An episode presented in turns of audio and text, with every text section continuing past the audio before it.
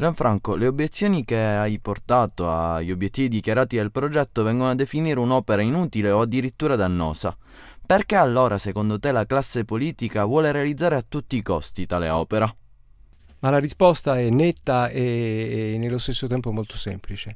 Si tratta di uno dei pochi sistemi eh, che ancora sono disponibili per trasferire ricchezza collettiva verso eh, pochi soggetti privati ben individuati.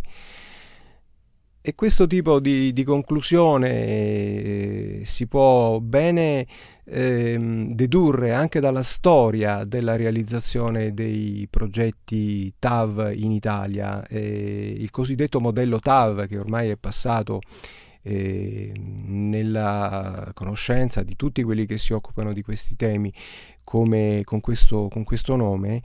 eh, ha visto una serie di meccanismi incrociati e sovrapposti tra loro che hanno prodotto da una parte un debito pubblico enorme, prima occulto e poi palese, e dall'altra parte sovraccosti e, e, e, come dire, gruzzolo per spartizioni di grandissima portata. Vediamo in che senso. Eh, il sistema delle, delle, linee TAV italiane, la grande T da Torino a Venezia e da Milano a, a Salerno per, per, sintetizzare, è stato messo a punto a livello di idee negli anni 1985 ed è stato eh, e la realizzazione è stata avviata intorno all'inizio degli anni 1990 come con un sistema che prevedeva eh, che le ferrovie dello Stato si servissero per la realizzazione del sistema di una società eh, privata, eh, sia pure a partecipazione mista eh, con Ferrovie dello Stato da una parte, banche e grandi costruttori dall'altra. Questa società si chiamava TAV SPA. Eh, Ferrovie dello Stato eh, ha eh, in effetti assegnato a TAV SPA il compito di progettare, realizzare e poi eh, mettere in esercizio, oh, la, anzi consegnare a Ferrovie dello Stato per l'inizio dell'esercizio le varie linee e questo in cambio di, un, uh, di una parte degli utili di esercizio. Quando TAV, TAV, SPA ha cominciato a funzionare, doveva funzionare con un contributo di eh, risorse pubbliche eh, del 40% e con un contributo da parte dei soci privati del 60%. Questo contributo dei soci privati non è mai arrivato, ma siccome ormai le opere erano eh, avviate, TAV SPA ha dovuto raccogliere il 60% mancante dal mercato eh, finanziario bancario. Tenete conto che nello stesso tempo eh, lo Stato aveva garantito gli, il pagamento eh, a bilancio pubblico degli interessi di questo prestito, i cosiddetti interessi intercalari, aveva anche contemporaneamente garantito il rimborso del capitale, garantendolo a F, eh, alle ferrovie dello Stato che a loro volta lo avevano garantito a TAV SPA. Tutto questo sistema poteva funzionare esclusivamente alla condizione che, una volta realizzate le linee, e una volta iniziato l'esercizio, questo si rivelasse eh, significativamente, redditizio, ma questo non è affatto avvenuto. Considerate che solo per fare un paio di esempi, la linea Milano-Torino prevedeva più di, 330, più di 300 treni al giorno e oggi ce ne passano 10 coppie e la linea Roma-Napoli prevedeva altrettanti treni con eh, oggi una presenza di circa 14-18 treni al giorno. Ecco, mancando completamente la redditività e quindi eh, mancando le entrate attese eh, a favore di TAV SPA, L'inizio della restituzione dei capitali presi a prestito da TAV SPA dal mercato finanziario non è affatto iniziato e a questo punto è scattata la garanzia dello Stato, una garanzia che eh, ha prodotto un debito pubblico enorme che ammonta almeno al 60% la quota di capitale privato non messa a disposizione dei soci privati di TAV SPA eh, al 60% del costo complessivo delle opere realizzate finora. Voi capite quale meccanismo truffaldino è stato messo in, in campo.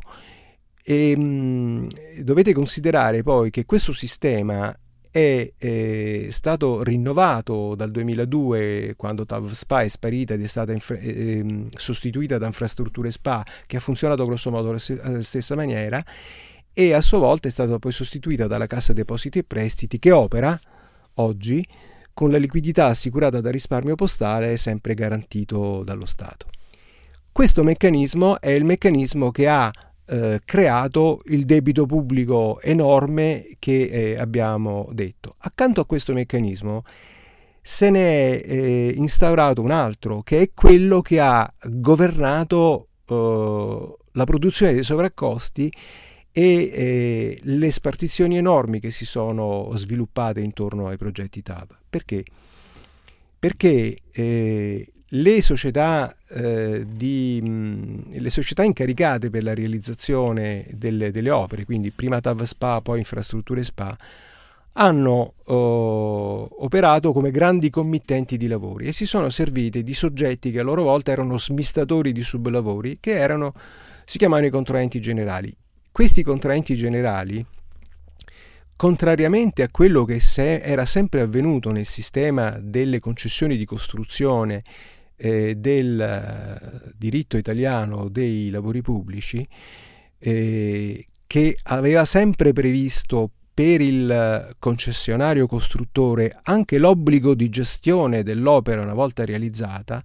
ecco nel caso del modello TAV questo obbligo di gestione dell'opera eh, realizzata non è stato previsto, anzi è stato esplicitamente escluso. Questo soggetto intermediario, il contraente generale, di conseguenza, eh, non avendo l'obbligo di gestire l'opera ed essendo nello stesso tempo compensato eh, a forfè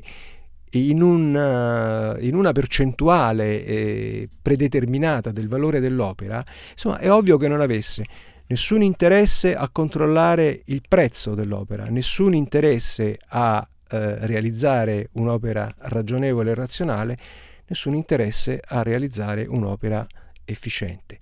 Capite che questo sistema è stato un sistema di creazione di enormi sovraccosti, di enormi sprechi e di enormi spartizioni, anche clientelari, ed è stato all'origine dei prezzi pazzeschi che possiamo registrare. Per esempio, il eh, costo delle linee della grande T italiana di cui abbiamo parlato prima a opere completamente realizzate, forse nel 2020 si aggira intorno ai 100 miliardi di euro, con una crescita dei, delle stime iniziali superiore a 7 volte, mentre insomma, in, Italia, in Italia si pagano fino a, a, a, a 90 milioni a chilometro per una linea TAV sotto il Mugello, la media dei costi in Francia, in Spagna, in Giappone è di 10 milioni a chilometro.